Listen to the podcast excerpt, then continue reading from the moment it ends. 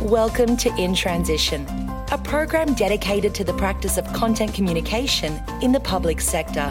Here's your host, David Pembroke. Hello, ladies and gentlemen, and welcome once again to In Transition, the podcast that examines the practice of content communication in government and the public sector. My name's David Pembroke, and thanks for joining me. Today, we speak to an old friend of mine and someone who really knows communications inside and out. But before we come to him, we start with the definition, as we do each week, of exactly what content communication is.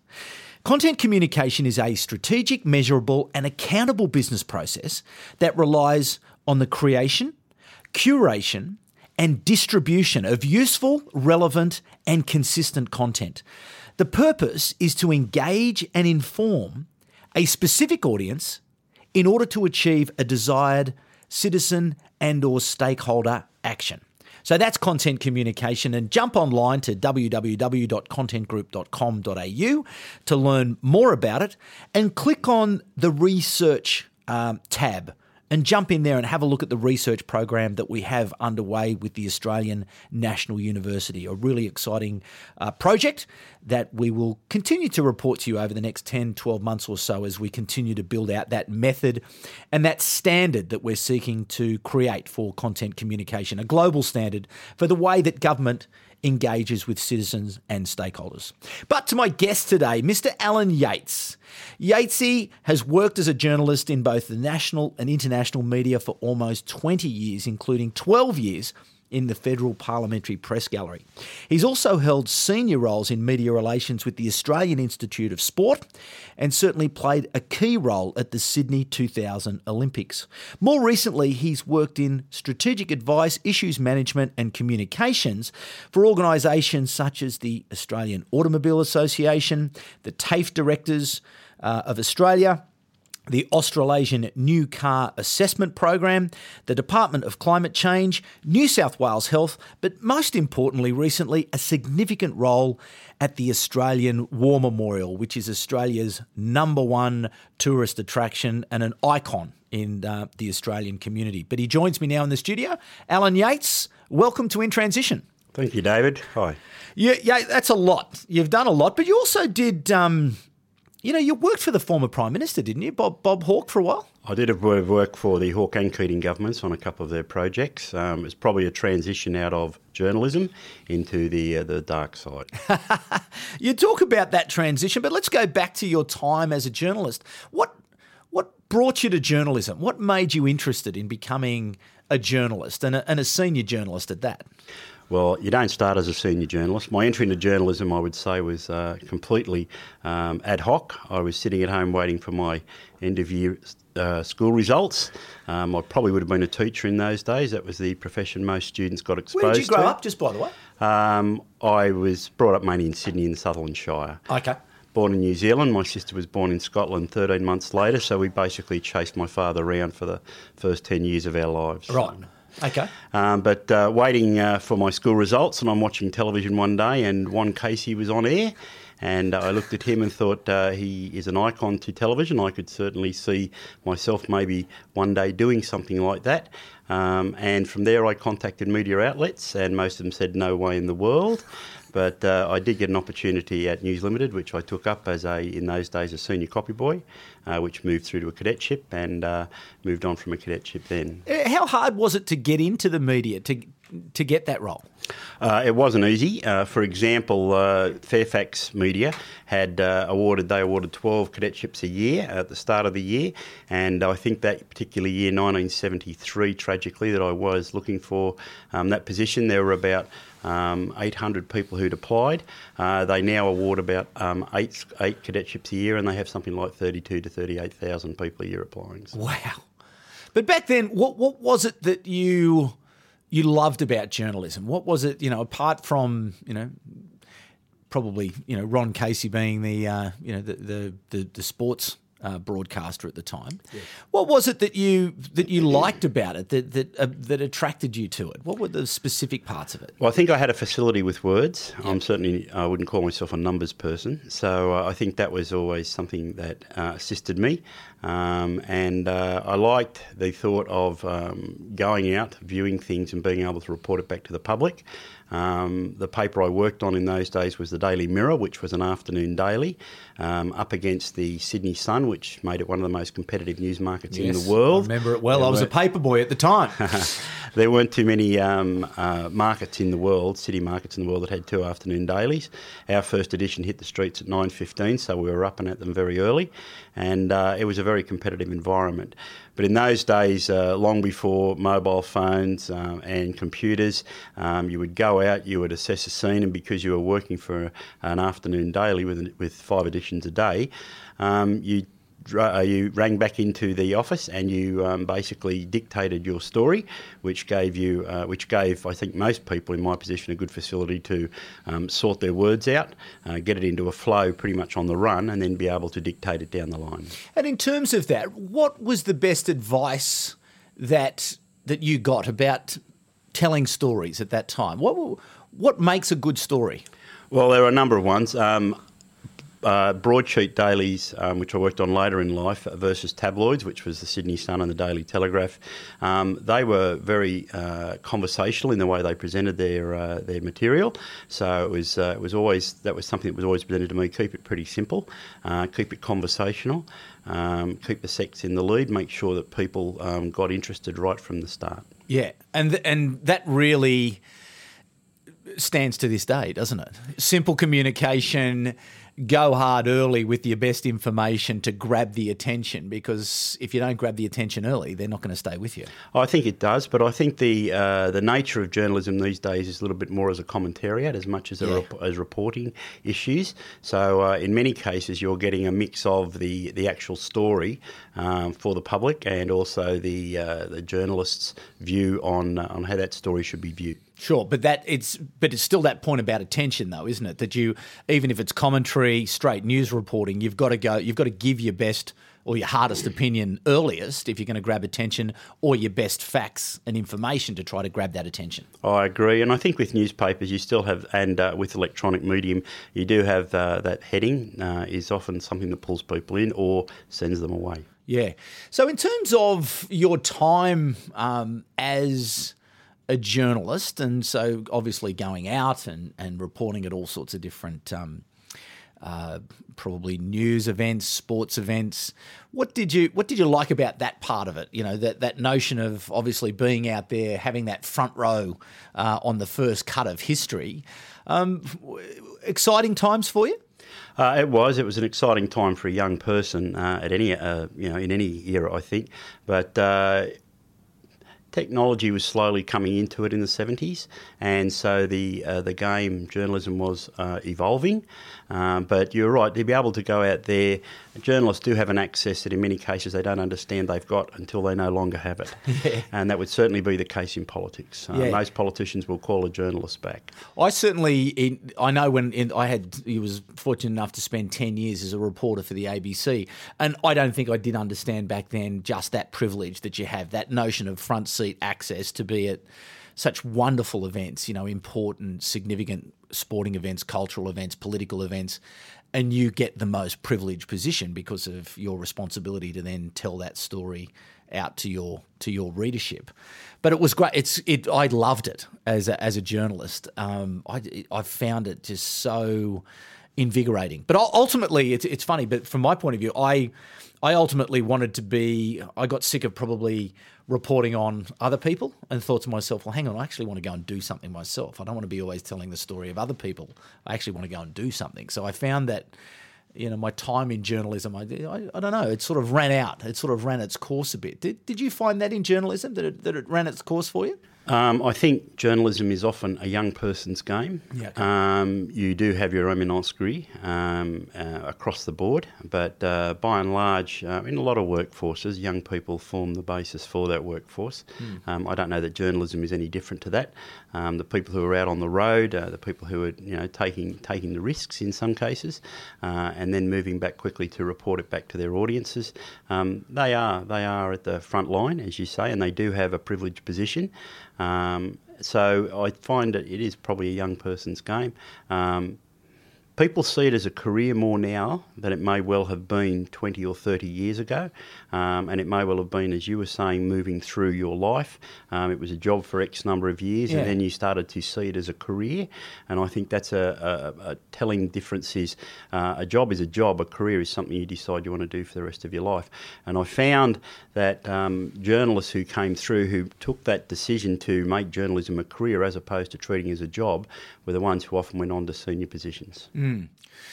Yeah, and I, I don't know. I wonder, and this is probably a little, you know, sort of tangential for, you know, with the audience here is really government communications, but bear with me. They, I sort of go off on these ran, you know, tangents um, occasionally, but I wonder about long-term journalism um, and journalists who spend a lot of time reporting and not having the experience of actually going and doing other things to enrich their experience to be able to come back with a different perspective. And I think we're the poorer for it. I don't think there's enough diversity at senior levels. I don't think we get enough, um, you know, a, richer experience in some of those correspondents, and they spend all their time doing the one thing. And Uh, you know, to me, particularly in politics, you just I find that there's a, you know, there's a. You know, there's not the perspective that I need when I read a lot of it. You know, it's like, oh, they've done this or they've done that. Well, it's like, okay, well, it's like making decisions. Making decisions is difficult, you know, and often in political journalism, it's like, oh, they've done this or that, you know, they, and it's it's it's not it's not grounded in any sort of understanding that those things are intensely difficult and choices have to be made and grown-ups have to make choices and you can't please everybody all the time. And it's, you know, politics, you know, as a horse race almost, you know, who's in front, who's behind, who did what to who. Like, you know, who cares? You know, like uh, to me, anyway, that, that is a bit of a rave to the side.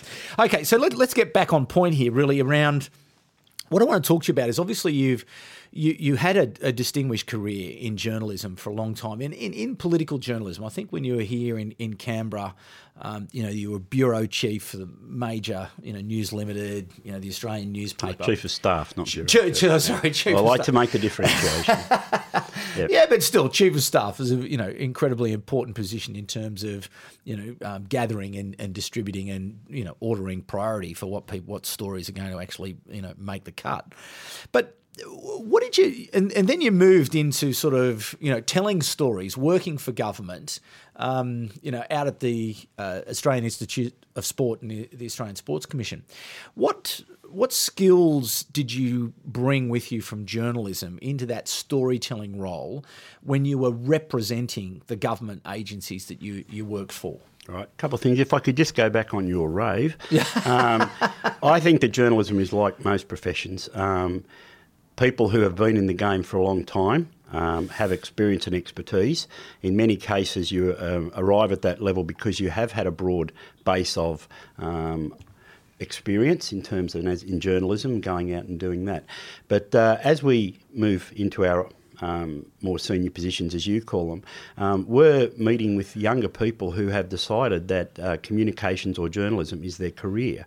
Uh, in my case, and in I would say a lot of cases of uh, people my age, um, we fell into the game. We came into the game because we were able to get into it. It's intensely competitive now.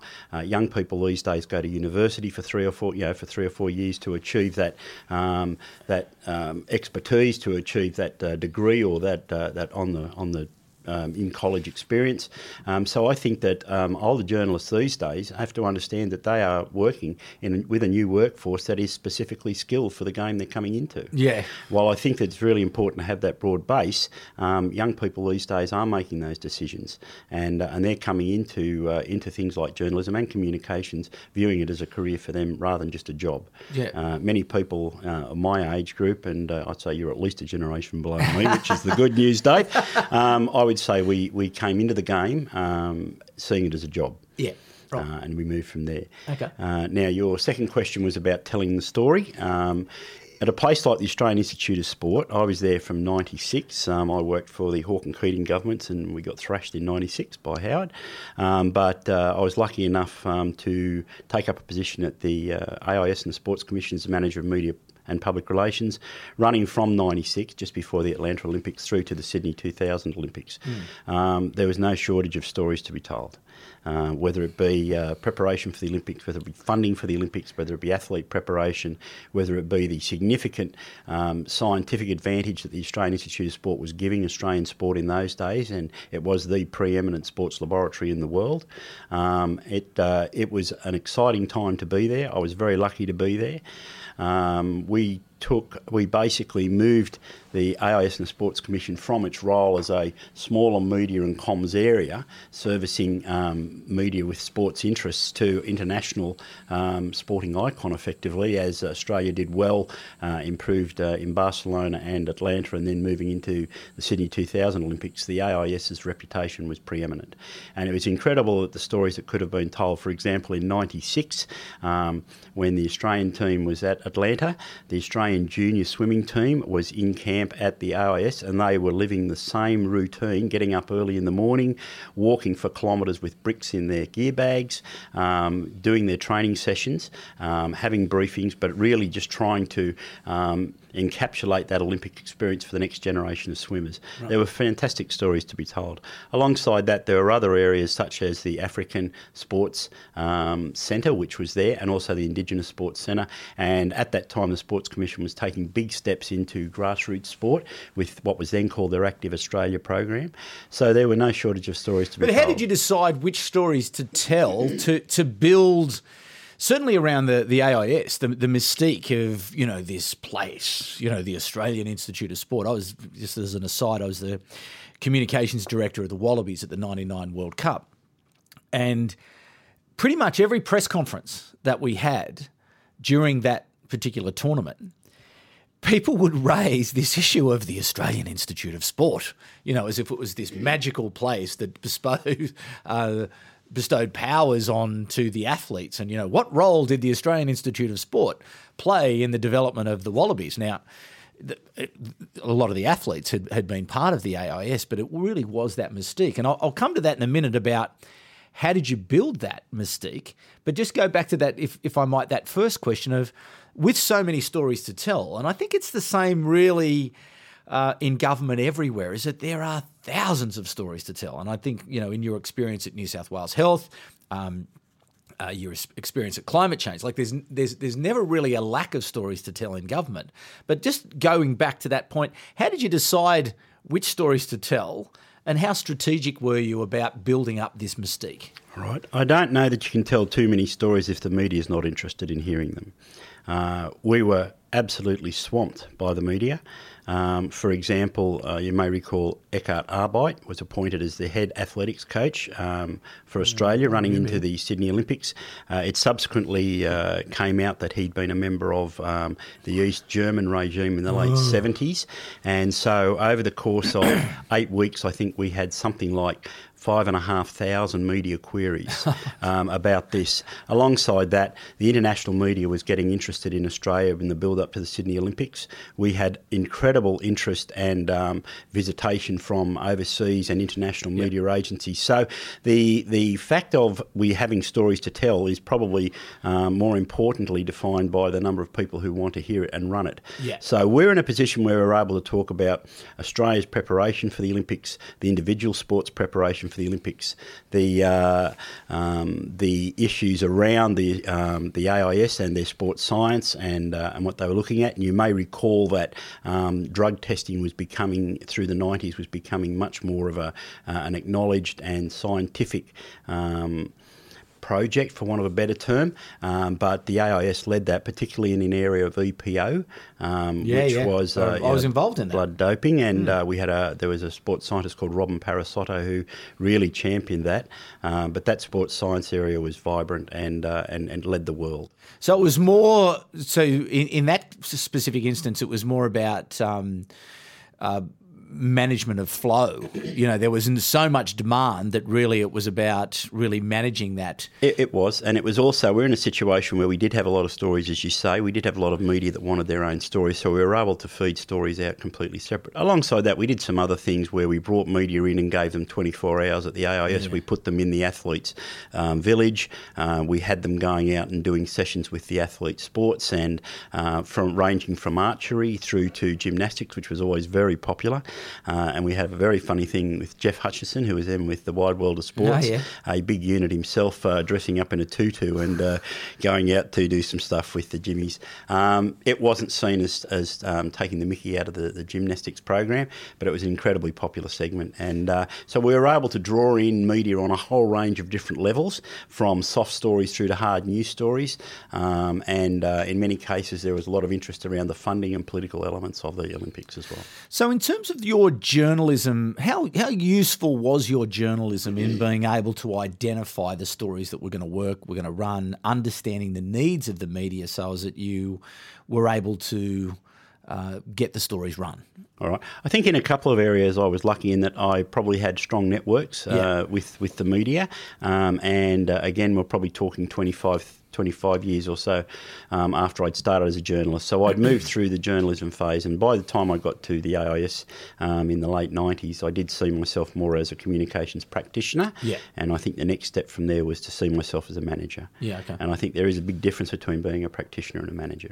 Now, the audience for this podcast are people who work in, in government communication, both here in Australia and and around the world. And the sort of the underpinning of of content communication is really this um, understanding that uh, people can be, you know, you can be your own media now. You know, the technology has gifted us the ability to be our own media company. You know, the factors of media production and distribution have now been democratized and they they now reside in every organization. So you can create your own video content, audio content, stills, graphics, and you can distribute that through these massively powerful online um, platforms matched with your offline uh, platforms as well. So this this sits at the heart of this process of content communication. As somebody who has worked in the field for, for quite some time, and and someone who's you know great experience in the traditional media, what are what are some of the what's some of the advice that you would give people um, to be successful in this new world, to to take on this capability and to be successful now that you can be your own media company for your program or your policy or your regulation? All right. Um, we're talking about comms, not journalism now. Yeah, comms. Okay. yeah. Well, look, I think first off, you need to be relevant. Um, like, yeah, as you've already said, there are a lot of stories out there, but you've got to be relevant to the audience you're trying to attract. Yeah. And to uh, and so to by the, being relevant, what does that mean? well, for example, I think a, a good example is the difference between public um, government. Sorry, I'll start again. Between federal public sector and state public sector. Okay. In the federal public sector, you have uh, greater emphasis on policy and funding. Yep. For example, there would be in the Department of Transport um, an area which would say there will be a transport system in Sydney or Melbourne. There will be cars and trucks and buses and freeways and ferries and a ra- rail and a range of different things. Here's uh, an amount of money to go and build in those in the 2007 2000 Olympics. It was the M7 motorway, which was there. At the state level, it's more about service delivery. So uh, the the issue there is more about you know, mate, where's my bus? If it's not here in 10 minutes, I'm ringing Ray Hadley or Alan Jones. So there was a um, there's a clear distinction between those those two, the delivery of the public service at the federal level and at the state level. I and would- what the audience needs to hear from you as a result of those different emphasis. Yes, and, and, and so so you know with communications and government communications and relations at the state level, you are much more about informing a public. You're about service delivery. If that bus isn't there, you know why not? If that you know, and I worked a lot for state transit, which uh, was Sydney buses and Sydney ferries. Um, if that ferry was broken down in the harbour, you know, I would always hear about it on Ray Hadley or Alan Jones because someone, a punter on that ferry, would be ringing up going, "Ah, guess what? The ferry's broken down here." Long before our operational people would be letting us know, Right. um, because they were dealing with the issue. So I think that um, that uh, is an issue. Um, so, uh, so we, you know, you need to be able to move quickly and react, but you also need to be able to build significant uh, communications programs um, around that. And what about building those programs? What advice do you have to people, given that they now have, you know, these wonderful, you know, gifts of technology that they can now create these content programs at a much more cost-effective way than they've ever been able to do it in in the past, as you would remember from the old days. You know, creating video not that long ago was prohibitively expensive. Now we can do it on our iPhones. You know, creating podcasts, you'd have to have studios. Well, now like we're doing here, we just knocked. We've got a little studio in the middle of our office, so we can make a program. Um, uh, you know, uh, graphics. You can go to Canva and just grab, you know, the templates and you know put information. So it's it's so much easier now. So what informa- or what advice do you have for people to to take advantage of that? Given that you've got that, you know, that that skill and experience in journalism, how do people make the best of it? Because it's a sort of a different way of thinking for government communicators who traditionally, I suppose, have been in the space of, you know, engaging through the media and you know traditional mainstream advertising. Well, I think I mentioned earlier on, many of the people in my generation, maybe a generation or two under that, um, came through journalists and moved into communication. Yep. Today, we're dealing with whole generations of young people that see communications as their skill. They're, they're taught, they're book taught, um, and then they move out to be uh, real world taught about the profession they've chosen. Yep. Uh, many journalists wander into communications because their time as a journalist is finished. Yep. Um, so that's that's an issue that needs to be to be thought at and, and thought about and looked at by the journalists coming into the game and also the younger people who've chosen it as a profession. Um, Relevance again is, is very important. You need to make sure that what you're saying and what you're presenting is is specific to the needs, um, specific to the requirements of those audiences. There's no point talking to them about apples when what they're looking for is oranges. Um, there's no point coming out trying to convince people that that bus that they've been waiting for all week that's been 10 minutes late has actually been on time. They've just been 10 minutes early. You know, those kind of things don't work. Um, people out there are experiencing their own um, have got their own experiences with whether it be, whatever the service might be at that level or whatever the policy might be at the at the higher at the federal level. How, how do you discover that need? How do you understand the audience and what they're looking for? Well, uh, very quickly, again, in the service delivery area, the state delivery, it comes up in the elevator very quick. If that bus isn't on time, mate, you're in trouble. Okay, with with the federal level and often at the international level, you have uh, more time. It's a more controlled environment. That policy is put together. There is there is feedback sought from a whole range of target audiences and stakeholders. Um, we uh, we build the project, you know, or build a project around that, and then from that level, fr- from that project being built, we then, we then develop the specific communications or marketing or content programs that are required to um, present those those projects. Um, and I think that's very important. In our area as communicators, I often have a graph which is a pyramid, um, and the bottom two thirds of the pyramid are the people who've prepared that product, whether it be Arnott's biscuits or the AIS or the Olympics um, or the NDIS, whatever it could be, um, that project, by the time communicators get involved, is two thirds, three quarters developed. Um, our job is to go from there to pick up that final quarter, that final third. Now, what you've got to do is take the people below you um, who've developed the project, who are wondering who the hell is this person, and explain to them that they are the experts in their area. But what you are is an expert in your area, and your job is to take the work they've done and complement it not take it and run it, just to complement it. Uh, with that that upper third, that upper echelon, which is in many cases your senior management, you are in the process of advising them of the best method they can promote or communicate the project that's been developed um, or the product that's been developed. And from there, um, you've got to be able to take that top third with you as well as taking the bottom two thirds. So, in terms of that, getting involved in that bottom two thirds, how can communications people get involved early. So by the time that they do get involved, you know, it's not too far gone, or it's not, you know, they haven't been able to influence in a in, in a way where it's it's perhaps not fit for purpose. Right. Well, from my point of view, um, I always found it very very important to acknowledge the role of the people who've developed the policy. Yeah. If you come in thinking, you know, look, I'm, I'm on top of this, you need to be going in there and saying, how is this happening? You know, why is this policy being developed? How have you developed it? You know, and, and, and gain gain the story to be told from those people who've got much more expertise yeah. than we have. Yeah. You know, and, and to, to try to work around them is just madness and it's suicide. Uh, if you've got people who develop the policy who think, you know, who are wondering, you know, or think that you're not much good, yeah. no matter how much you impress the people at the upper echelon, you know, you're going to be working against the tide. Yeah. So that's very important to, to to acknowledge the expertise of everyone involved in the project yep. and to pick their brains about how it's developed. And then once you've picked the brains, then to, then to take that away and then formulate it as a communications program. Um, it's not about saying, okay, look, that's a great, we're going to do this, this, this. What does it all mean? You can't do it backwards. Yeah.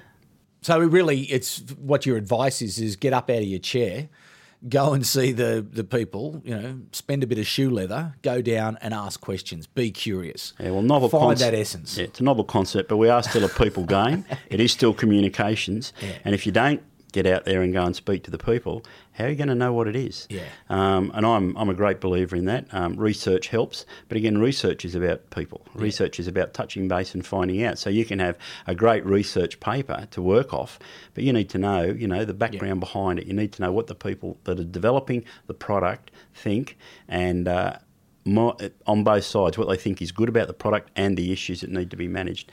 Alongside that, I think there's two. There's issues to be communicated. There's issues to be managed, and I think that needs to be clearly identified so that once you do know what's up there, you're in a position to be able to treat them differently. Yeah. And the issues management um, program or policy is very different to an issues promotion policy. Yeah, that's that's that's really good advice, and I think sometimes we don't take the time you know, there's not that level of humility really that you just need to think, well, look, I don't know about this, and I'm going to go and ask a few questions, and it doesn't hurt. And and I, I, for me, this is the intensely interesting part of working in government. Is that you know we're trying to solve important problems for the community, so the work is really interesting. So spending time with smart people who are very engaged in this particular problem they're trying to solve from a policy level can be very rewarding.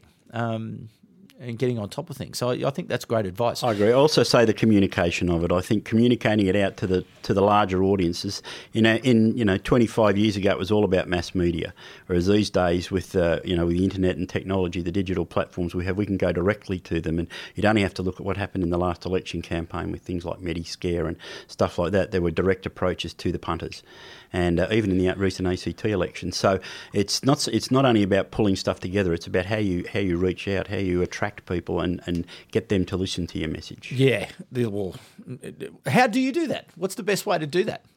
Well, I think every every program's different. I think you need to shape it. I think you need to look at the dynamics of the target audience you're trying to hit. You need to look at the product you've got. Um, you need to look at the medium or the platform media or the platforms that you're going to use to communicate it. Um, I think most of these programs are very different uh, in the way in the way they're delivered, um, and so consequently, one size doesn't fit all. So you do need to customise pretty much every communication program? I think so. Uh, most audiences are different. Uh, most products are different. Um, you need to differentiate between the product and your audience. So I'd say nearly all comms programs are um, discrete and individual in their own way. What about that point that you've just made, really, around you know the broadcast era, moving from the broadcast era to the narrowcast era? And that really it really is about getting that specific understanding of that narrow audience that you're seeking to influence and engage. What are some of your advice that you have to people about trying to drill down to really get that understanding? What are some of the best ways that you can get that understanding?